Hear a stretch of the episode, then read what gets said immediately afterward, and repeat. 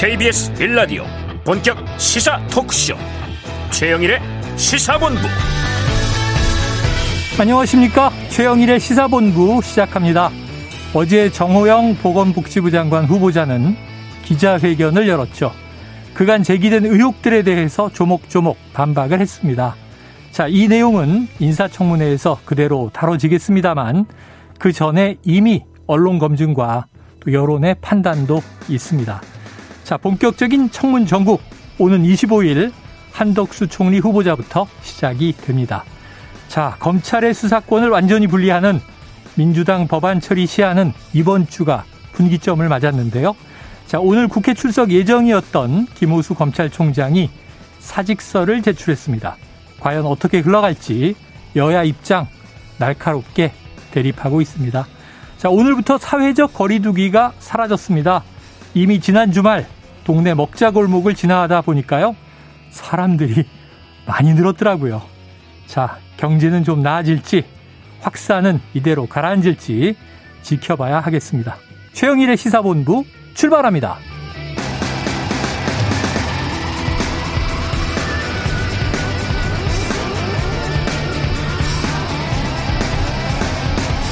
네, 1부에는요, 오늘의 핵심 뉴스를 한입에 정리하는 한입뉴스 기다리고 있고요.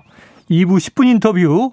자, 지방선거 격전지로 꼽히, 꼽히는 대구시장, 대구시장 예비 후보와 이야기를 나눠보겠습니다.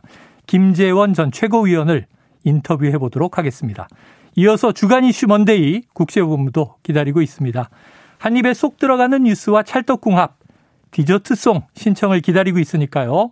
오늘 뉴스에 어울리는 노래가 있으면 문자 샵 9730으로 자유롭게 보내주세요. 선정되신 분께는 커피 쿠폰 보내드립니다.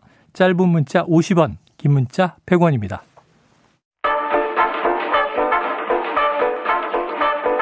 최영일의 시사본부 한입뉴스. 네, 뉴스가 또 주말 사이 많이 쌓였습니다. 쌓인 뉴스 중에 핵심 뉴스를 한입에 정리해보죠. 한입뉴스 박정호 오마이뉴스 기자 또 헬마우스 임경빈 작가 나와 계십니다. 어서 오세요. 안녕하세요. 주말 잘 보내셨죠? 네. 아, 이번 주말에 날씨가 엄청 좋아가지고 네. 정말 공원에 나가 보면 많은 시민들이 나오셨더라고요. 어, 정말 거리에 사람 많이 넘쳐나고 네. 거리에도 많았고요. 제가 키즈 카페에 갔었는데 키즈 카페에도 많은 분들이 오셨더군요. 아, 키즈 카페. 네, 아이랑 같이 갔었는데 거기도 붐볐습니다. 아, 여기저기 사람들이 없는 데 없더라고요. 아빠의 정체성을 이렇게 좀 다크서클이 아. 주말 육아가 힘드셨나 봐요? 아, 행복했습니다. 아, 그렇죠. 네, 예. 행복했습니다. 자녀와 함께하는 시간, 가족과 함께하는 시간은 행복한데. 아, 박정호 기자님이 공원에 가지 않고 키즈 카페에 갔다는 거는 이제 나름대로 기술이 들어간 거거든요. 이제 강도를 좀 줄이기 위한. 네. 나도 좀 쉬어보자. 야, 보통 이제 공원에 많이 가고 또 테마파크도 가고 네. 자, 앞으로는 이제 코로나 이전 모습, 일상이 조금씩 돌아올 것 같습니다. 자, 그런데 주말에 또 굵직굵직한 뉴스들은 막 쏟아졌어요. 어제 정호영 후보자가 기자회견을 연 거죠? 네, 그렇습니다. 이 23쪽이나 되는 자료, 음, Q&A 자료까지 준비해가지고 하나하나 반박을 했습니다. 음. 여러 가지 의혹이 좀 불거져 있는데 자녀 관련 의혹도 있고 자신과 관련된 의혹이 있습니다. 하지만 특히 이제 자녀 관련해 가지고 의대 편입한 그런 부분에 대해서 여러 가지 이 해명이라 할까요? 해명하고 반박하고 또 교육부에 감사를 요청하겠다. 이런 뭐 줄기로 해서 어제 기자회견을 했고요. 음. 그리고 특히 이제 기자회견 이후에 이제 반응들이 사실 궁금하실 텐데 네. 오늘 윤석열 당선인 즉 그러니까 배현진 당선인 대변인 뭐라고 했냐면 아니 정 후보자가 문제가 발생하면 수사를 의뢰한다고 얘기했다. 음. 국회 청문회 자리에서 국민 눈높이에 맞는 적임자인지 판단해 주면 좋을 것 같다. 음. 이렇게 얘기를 했습니다. 그러니까 이게 이제 청문회까지는 가야 된다. 이걸 분명히 한 거고요. 그리고 궁금한 게 바로 또 이제 윤 당선인의 직접적인 반응일 텐데 배현진 대변인은 윤 당선인이 어제 이 정 후보자 기자회견에 대해서 별다른 말씀이 따로 없었다. 차분하게 이 과정을 지켜보고 있다. 이렇게 설명을 했습니다. 적어도 기자회견을 열어서 또이 음.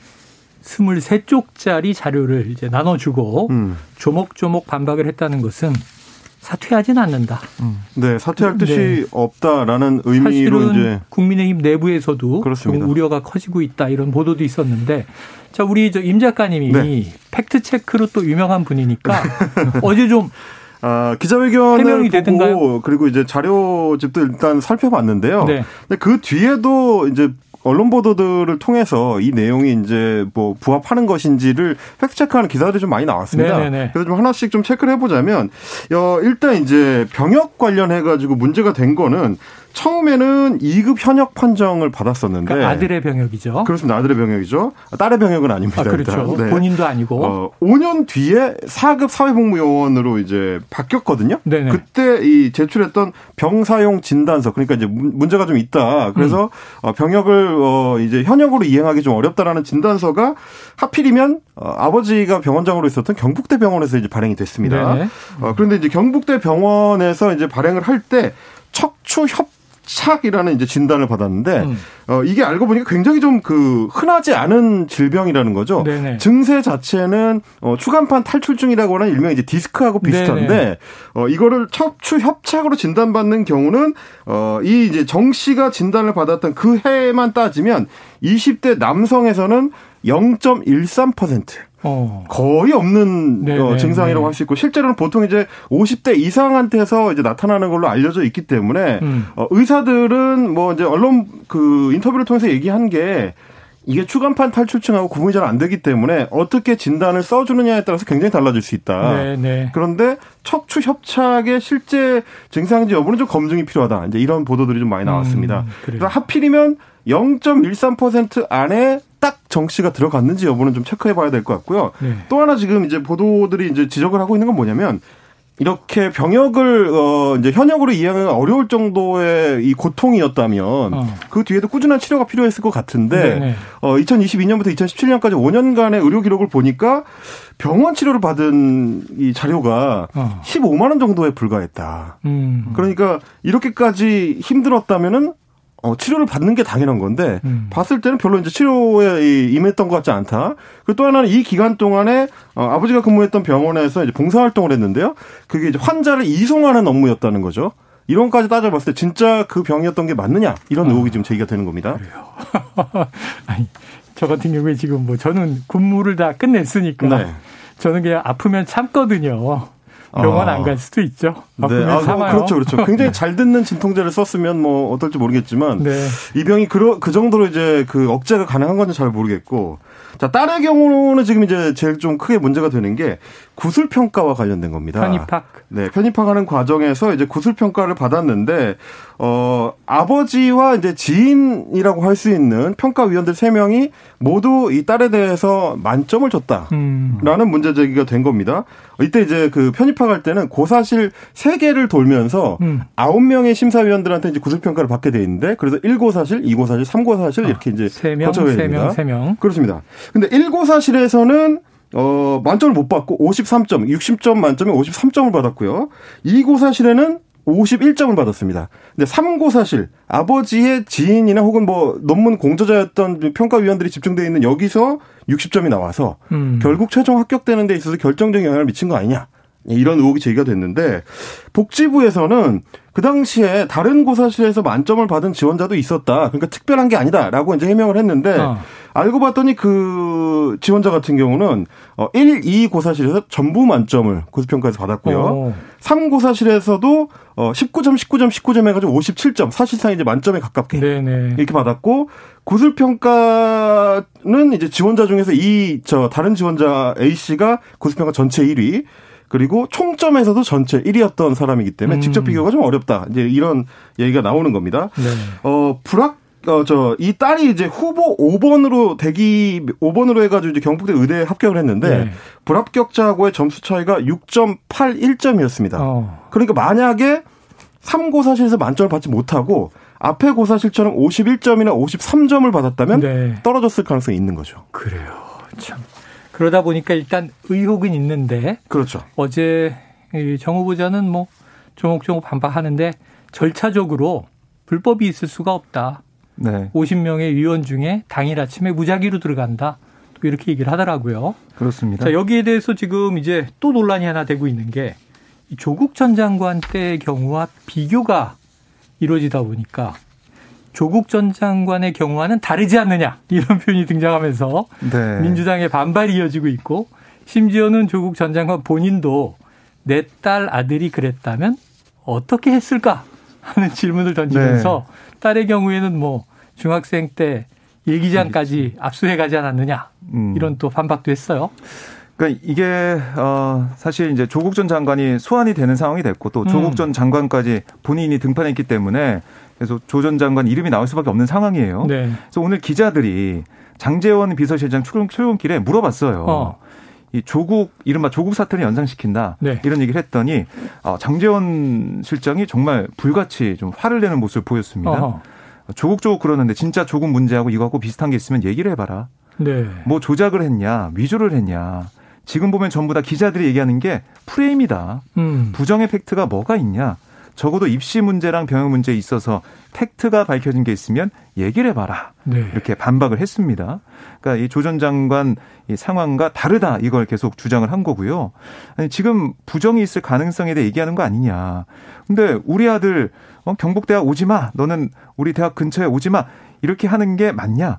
정말 그렇게 해야 되냐 이런 예까지 들면서 장 전 실장이 강하게 이 조전 장관 사태에 대한 비교하는 것 자체를 좀 거부하는 모습, 반박하는 모습을 보였습니다. 네. 그리고 이제 실제로 어제 어 정호영 후보자가 기자회견을 하기 직전에도 배현진 인수위 대변인이 밝힌 바에 따르면 이제 그 당시에는 당선자도 부정의 팩트가 있어야 된다라는 음. 이제 표현을 사용을 했다는 거예요. 네. 이게 이제 장재원 오늘 이제 비서실장이 얘기한 음. 거랑 좀 맥이 통하는 거죠. 뭔가 이제 팩트를 제시를 해야 된다. 명확하게 밝혀진 사실관계를 갖고 어 문제 제기를 해야 된다는 건데 이거에 대해서 이제 민주당에서 반박하는 건 이런 겁니다. 박지원 어 비대위원장이 오늘 아침에 네. 이제 비대위 회의에서 밝힌 내용에 따르면 이 시점에 조국 전 장관 같은 경우는 70여 어, 곳에 대해서 이 압수수색이 음. 들어갔지 않느냐 이렇게 검찰이 신속하게 수사를 하고 기소도 인사청문회가 끝나자마자 바로 이루어졌던 거랑 비교하면 차이가 많이 난다. 누가 이제 검찰의 대응이 차이가 많이 난다라는 음. 얘기를 하면서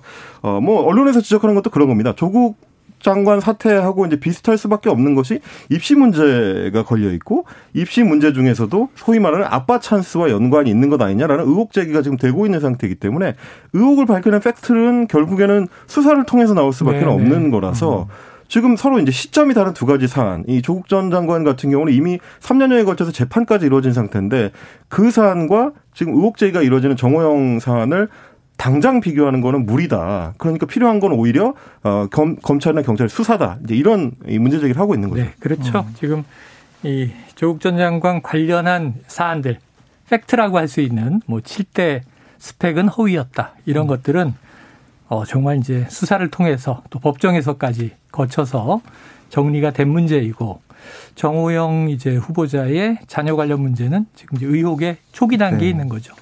앞으로 이제 계속 관련 뭐 취재라든가 음. 또 인사청문회에서 여러 가지 문제들이 제기될 것 같은데 네. 지금 이제 워낙 18개 부처 장관 후보자들과 총리 후보자가 확정돼 있는 상황에서 다른 또 후보자들은 크게 지금 뭐 의혹이 나오는 건 없는 것 같아요. 그런데 음. 김인철 교육부 장관 후보자도 뭐가 있네요. 그 김인철 이 후보자 같은 경우는 한국 외대 총장 으로 있었죠. 네네. 근데 그 시절에 어떤 일이 있었냐면 학생들을 대상으로 국회의원과 뭐 고위 공무원, 의사와 법조계 인사 등 그러니까 금수저 학무부들이 있는지 음. 그 전수조했다는 겁니다. 시도를 음. 했다는 거예요.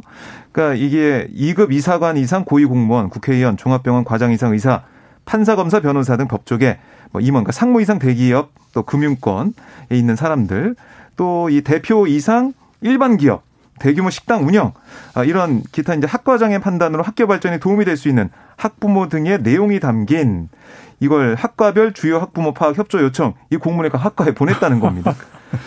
이런 걸왜 했을까요?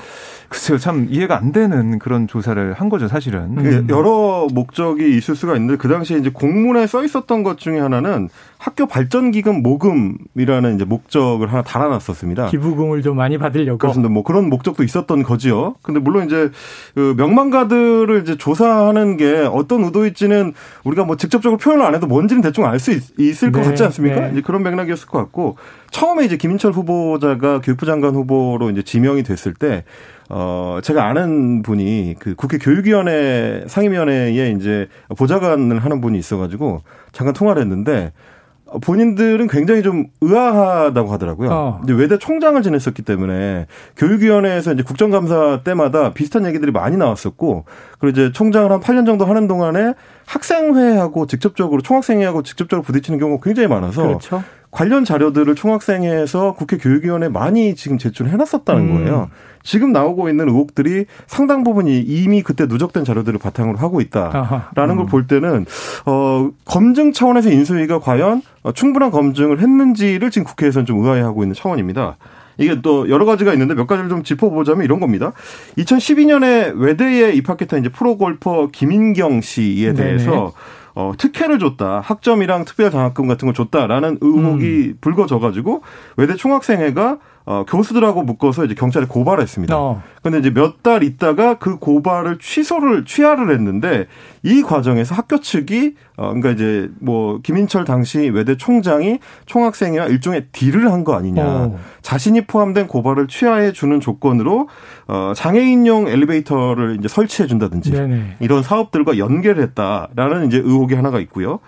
어, 2020년에는 회계부정 의혹으로 이 검찰의 수사를 받았는데 그 당시 교육부가 감사를 해보니까 업무 추진비로 법인카드를 이용해서 골프장을 이용하거나 음. 식대로 사용했다. 그게 한 1억 4천만 원 정도의 교비를 유용했다라는 걸로 이제 교육부가 어, 어 수사 의뢰를 했고, 근데 검찰은 물론 이제 나중에 그 기소 유예 처분을 한 걸로 끝났습니다만 이런 의혹 사건이 또 하나 있었고요.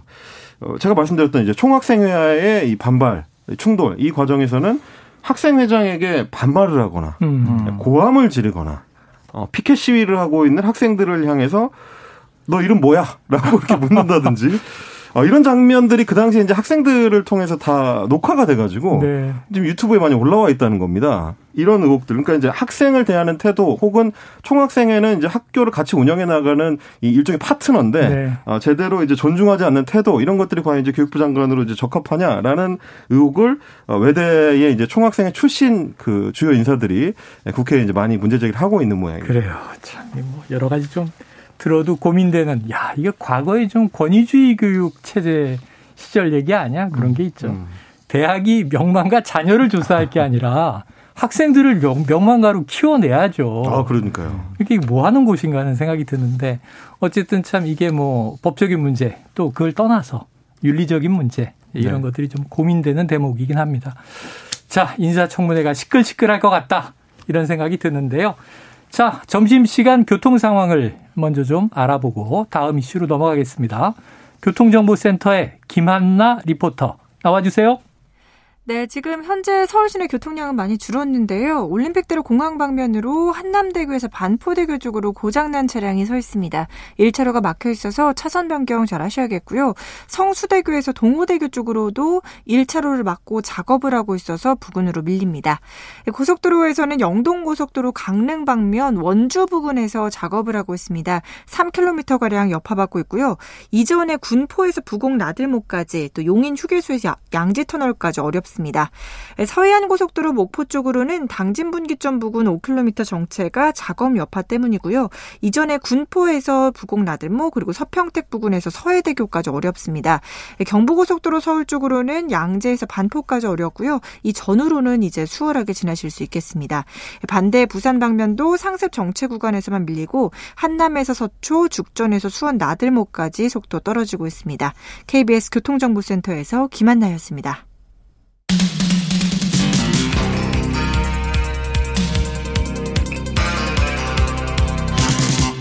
최영일의 시사본부. 네. 자, 다음 이슈로 넘어가려다가 보니까 요거 한 가지가 또 궁금해서 박 기자님. 네. 아까 김인철 후보자 말이죠. 교육부 장관 후보자. 네네. 네. 그 셀프 허가로 사회이사 1억 원 겸직을 했다. 이건 무슨 얘기예요? 그러니까 김 후보자가 2018년 3월부터 2019년 12월까지 네. 1년 9개월 정도 롯데 첨단 소재, 그러니까 현재 롯데 케미칼입니다. 네네. 사회이사를 지내면서 음. 총 1억 1,566만 원을 보수로 받았어요. 어. 아, 그런데 교육공무원법과 한국외대 복무 규정에 따르면은 대학 교수 비롯한 교원이 사회이사를 하려면 소속 학교장 그러니까 대학 총장이 허가를 받아야 돼요. 네네. 그러니까 이 말은 뭐냐면 이 김 후보자가 사회이사를 하기 위해서 음. 당시 대학 총장이 김 후보자였으니까 이른바 셀프 허가를 해준 거 아니냐. 네네. 아, 그런 지적이 나오고 있는 거고요.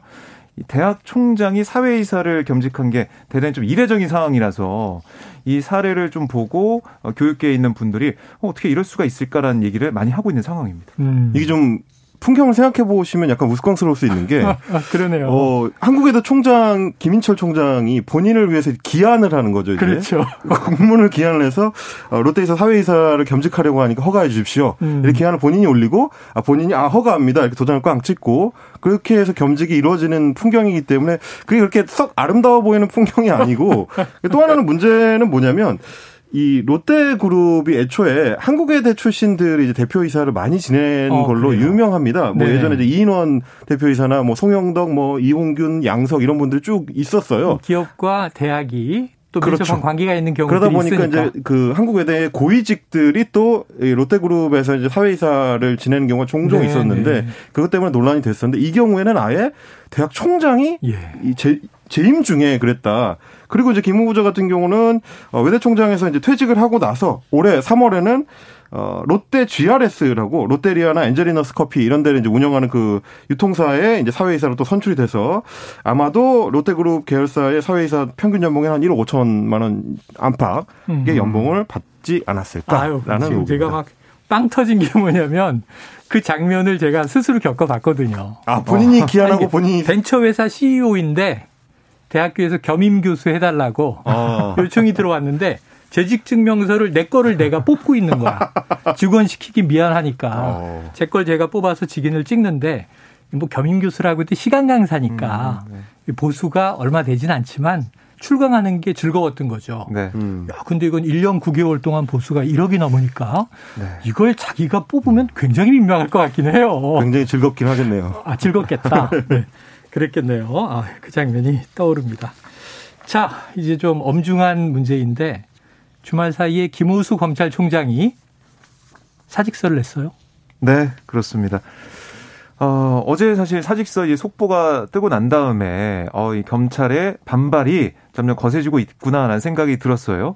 민주당에서도 이 부분 책임지지 않고 검찰의 문제점들, 그다음에 관리를 팽개치고 어떻게 사표를 쓸 수가 있냐 이런 비판을 나오기 비판이 나오기도 했었고 국민의힘에서는 거 봐라 검찰이 이렇게 쥐고 흔들려고 하니까 결국 이렇게 사표 쓰지 않냐 비판도 했었는데 이렇게 사직서를 제출하면서 김호수 총장이 뭐라고 했냐면 이게 갈등과 분란 그러니까 이 검수한 법안 입법 절차를 둘러싸고 벌어진 이런 것에 대해서 죄송하다. 검찰총장으로서 책임을 지겠다라고 얘기했습니다. 그런데 이 내면을 좀 속내를 들여다보면 음. 문재인 대통령과의 면담도 안 됐었고 또 민주당도 김호수 총장이 계속 국회 찾아가서 여러 가지 얘기를 했음에도 불구하고 이 형사소송법이나 검찰청법 개정을 냈단 말이죠. 여기에 대한 어 뭐 무기력함 이런 걸 느꼈을 것 같아요. 결국에는 휴대전화를 끄고 잠적을 했다라고 얘기를 했는데 어. 방금 들어온 속보에 따르면은 문재인 대통령이 김호수 총장의 사표를 반려했고 네네. 오늘 오후에 면담을 한다. 이런 얘기가 아, 좀 들어와 있습니다. 그럼 오후에 김호수 검찰총장이 대통령과 면담을 하겠군요. 그렇습니다. 아, 면담 내용이 어떻게 될지 봐야 될 것 같은데 청와대는 그래요. 좀 조심스러워요. 왜냐하면 이 면담하는 것 자체가 아, 검찰 수사권을 좀 분리해내는 여기에 좀 반대하는 목소리를 문재인 대통령이 내는 거 아니냐 해석이 될 수가 있잖아요. 음. 거기에 대해서 청와대는 아, 그런 게 아니라 아직 이 법안에 대해서는 국회 논의가 필요하다는 입장은 변함이 없다. 다만 행정 수반으로서 검찰총장이 사표를 냈기 때문에 반려하며 의견을 듣기 위해 면담하는 거다. 이렇게 음. 설명을 했습니다. 직을 유지해 달라. 검찰 조직을 좀 뭐 지켜달라 네, 이런 당부를 할 수는 있겠죠. 네. 이제 청와대는 사실 이 사안이 뭐 소위 말하는 이제 검찰 수사권 분리 법안 논란이 불거지고 나서 지속적으로 취해왔었던 입장이 지금이랑 좀 비슷합니다. 그러니까 음. 일단 국회에서 논의하는 과정을 지켜보자는 게 1번이고요. 그 과정에서 검찰이 김호수 총장을 포함해서 이제 검찰이 국회에 많이 좀 설명을 해서 중간적으로 잘 합의가 이루어질 수 있도록 도움을 드려라라는 입장을 계속 음. 예, 견지를 해왔는데 아마 오늘 이제 면담이 이루어지는 것도 비슷한 맥락에서 청와대에서는 김호수 총장을 이제 불러드리는 것 같은데 김호수 총장은 이제 원래 면담이 이루어지게 되면 어, 문재인 대통령한테 이제 거부권을 행사해달라는 거를 요청하기로 음. 했었기 때문에 네. 뭐 본인이 대내외로 밝힌 입장입니다. 그러다 보니까 오늘도 아마 면담이 되게 되면 법안이 통과되더라도 거부권을 행사해달라고 요청을 하게 될 거고요. 음. 그러면 어떻게 보면 청와대 입장에서는 더 좀 대응하기가 좀 곤란해질 수 있는 측면이 네. 또 있는 거죠. 하지만 뭐 사실은 만났든 안 만났든 검찰이 또 김호수 총장이 그렇게 요구하고 있는 것은 뭐 국민들도 다 그렇죠. 알고 다 있는 사안이니까. 네. 어제 사직서를 내지 않았다면 원래 오늘 대통령 면담이 아니라 국회 출석 예정이었잖아요. 그렇습니다. 법사위 전체 회의가 열릴 예정이었거든요. 오후 2시에. 그래서 뭐 김호수 총장의 의견도 좀 들어보고 음. 논의하는 시간이 예정됐었는데요. 지금 법사위는 제가 알기로는 취소가 되어 있는 상황이 되어 있습니다. 네. 국회 대신, 대신 네. 청와대로 가는 네. 상황이고 대신에 오전에는 이제 전국 고검장 긴급회의가 열렸습니다. 아, 열렸습니까? 네, 그래서 이제 이성윤 서울고검장, 김관전 수원고검장, 여한섭 대전 고검장 등등 고검장 6명 이제 전원이 회의에 참석을 했고요. 어, 지난번에 한 여, 열흘 전에 어, 소집이 됐을 때는 김호수 검찰총장이 이제 회의를 주재를 하고 이제 모두 발언을 했었는데 음. 오늘은 이제 여한섭 고검장이 이제 대신 아저 어, 대신 저 주재를 했습니다. 음. 어, 그렇게 해서 오늘 나온 얘기를 보니까 이제 민주당에 대해서 지금 이성을 찾고 이 경찰 수사를 믿지 못해서 검찰청에 왔는데 사건을 다시 경찰서에서 조사받으라고 하는 이런 상황들이 벌어지고 있다면 그게 네. 이제 승복할 국민이 있겠느냐. 아, 민주당이 이제 이성을 찾고 냉정한 상태에서 이제 법안을 논의를 해달라라는 요청을 하고 있는 상태고요. 어, 오늘 오전에 회의가 열리기 전까지만 하더라도 혹시 회의를 하고 나서 고검장들이 일제히 사표를 제출하는 음. 이런 행동으로 집단 행동으로 이어지지 않겠느냐라는 추측도 있었는데 지금 분위기로 봐서는 일단 뭐 검찰총장의 사표도 반려가 된 상태이기 때문에 그렇게까지 확전이 될 것 같지는 않은 네. 분위기입니다. 뭐 그렇게 되면 이제 이른바 검난 이렇게 되는 건데. 그렇습니다. 음. 다만 이제 내일은 이제 평검사들 회의가 또 예정이 어, 되어 있습니다. 네, 그것까지도 지켜봐야 될 것 같습니다. 자, 평검사 대표 150명이 서울 중앙 중앙지검에 모인다고 하는데 네. 서울로 모이는 것은 19년 만이라는 얘기가 있어요? 네, 사실 검찰이 검사들이 총 결집을 해서 음. 단일 대우로 반발하고 있다 이렇게 보시면 되겠습니다. 네. 자, 어떻게 될지 지금 검수 완박 이게 민주당이 지금 추진하고 있는 법안 처리 네. 사실 이번 주가 분기점이잖아요. 그렇습니다. 사실 그래서 이번 주에 민주당 얘기를 들어보면 법사위 네. 검토를 다 마치고 통과를 시킨 다음에 음. 다음 주에는 처리해야 된다 본회의에서 네. 이런 얘기를 하고 있습니다. 그런데 지난주에 전해드린 대로 관건이 박병석 국회의장이 네. 4월 28, 23일부터 5월 2일까지 캐나다, 미국 순방길에 나가요. 오는 토요일에 출국인데. 그렇습니다. 그렇기 때문에 이 사회권이 어떻게 되느냐? 근데 전례를 따르면은 부의장이 넘겨봤거든요. 네. 근데 부의장이 또 두 명이니까 누구한테 넘겨줄 거냐? 근데 음. 현재로서는 김상희 부의장 네. 유력한 상황이고 민주당 정, 출신이죠. 네, 네. 정진석 국민의힘 출신의 부의장 같은 경우는 또 이제 일본으로 아, 출국할 네네 예정이라 알려지고 있어요. 이런 것들 때문에 김상희 부의장이 사회권을 넘겨받게 되면 오히려 민주당 입장에서는 이 사회권이 확보가 되는 거니까 특히 박병석 국회의장 같은 경우는 언론중재법 관련해 가지고 여야의 합의를 얘기하면서 직권상정을 안 했었거든요. 상정 안 음, 했거든요. 음, 그런 걸 지켜볼 때 민주당은 어 나쁘지 않다 이런 음. 판단을 하는 걸로 보이고요. 국민의힘은 또 이제 더 긴장을 하게 되겠죠. 그래요. 필리버스터를 좀 살라미 전술로 막을 수 있기 때문에 이런 얘기를 하는 거고 그동안 국회 전례를 봐도 국회의장이 없을 때 국회 부의장이 사회권을 넘겨받아서 처리했던 주요 법안들이 있습니다. 네. 2009년도에 그때 보면 이른바 미디어법을 음. 김영 국회의장을 대신해서 이윤성 한나라당 소속의 부의장이 이게 처리한 적이 있거든요. 네. 이런 걸 봤을 때 민주당 입장에서는 문제될 게 없다. 이렇게 얘기하고 있습니다.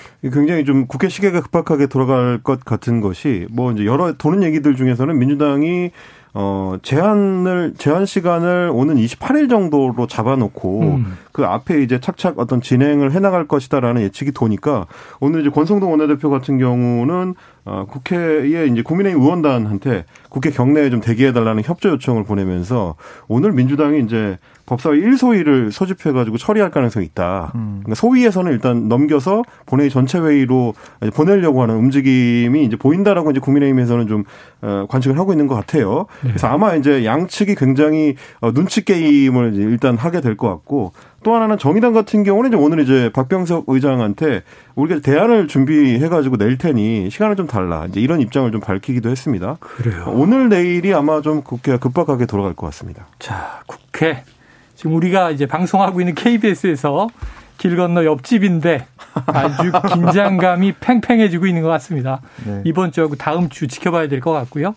이번 주는 우선 법사위에서 어떻게 처리되는지를 봐야 할 것 같습니다. 자, 국민의힘과 국민의당 안철수 위원장의 말을 따르면 공동정부 정신이 훼손될 만한 일이 있었지만 네. 이렇게 됐는데 합당은 결국 하는군요. 그렇습니다. 오늘 오후에 이제 공식 선언할 예정이고요. 국민의힘과 국민의당이 각각 아, 이 각자의 당에서 최고위에서 이걸 통과시켰어요. 어, 결국 국민의 힘으로 이 이름을 그대로 사용하면서 아, 사실상 국민의당이 국민의 힘에 흡사합당되는 그런 상황이 되겠고요. 음. 결국 이제 6일 지방선거에서는 두 당이 단일 공천한다. 음. 이게 정리가 됐습니다. 네. 근데 이게 이제 흡수합당이 되다 보니까 음. 그렇게 되면 국민의 당이나 혹은 이제 안철수 대표 입장에서는 얻은 게 뭐냐라는 이제 회의론이 이제 불거지고 있는 네. 것이 음. 어 일단은 국민의당의 당직자들의 이제 고용 승계를 어떻게 할지 완벽하게 합의가 안 된 상태인 것 같습니다. 네. 음. 이게 이제 이양 당의 이제 규모 차이가 있다 보니까 국민의힘으로 단순 합쳐져 가지고 어 그대로 고용 승계를 할 경우에는 국민의힘 내부의 당직자들이 이거 불공정한 거다. 작은 음. 어, 당이랑 우리가 합쳤는데 대우를 우리랑 똑같이 하는 게 우리는 어 이제 공채를 통과한 당직들인데 네. 맞느냐 이제 이런 문제 제기를 하고 있어서 합의가 지금 완전히 이루어지지는 않은 상태라고 하고요.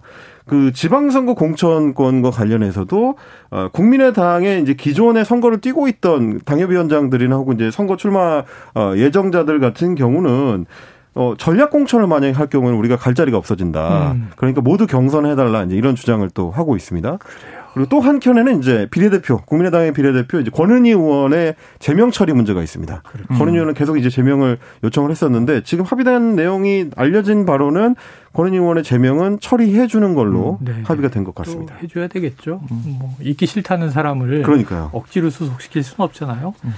알겠습니다. 자, 이 또 그 사이 이런 뉴스가 있었네요. 이른바 시끌시끌했던 계곡살인. 네. 저희가 사건 본부에서 두 주 동안 다뤘는데. 이 배상훈 프로파일러가 예. 곧 잡힌다고 얘기했는데 계속 어. 검거가 안 돼서 걱정이었는데 결국은 구속이 됐나요?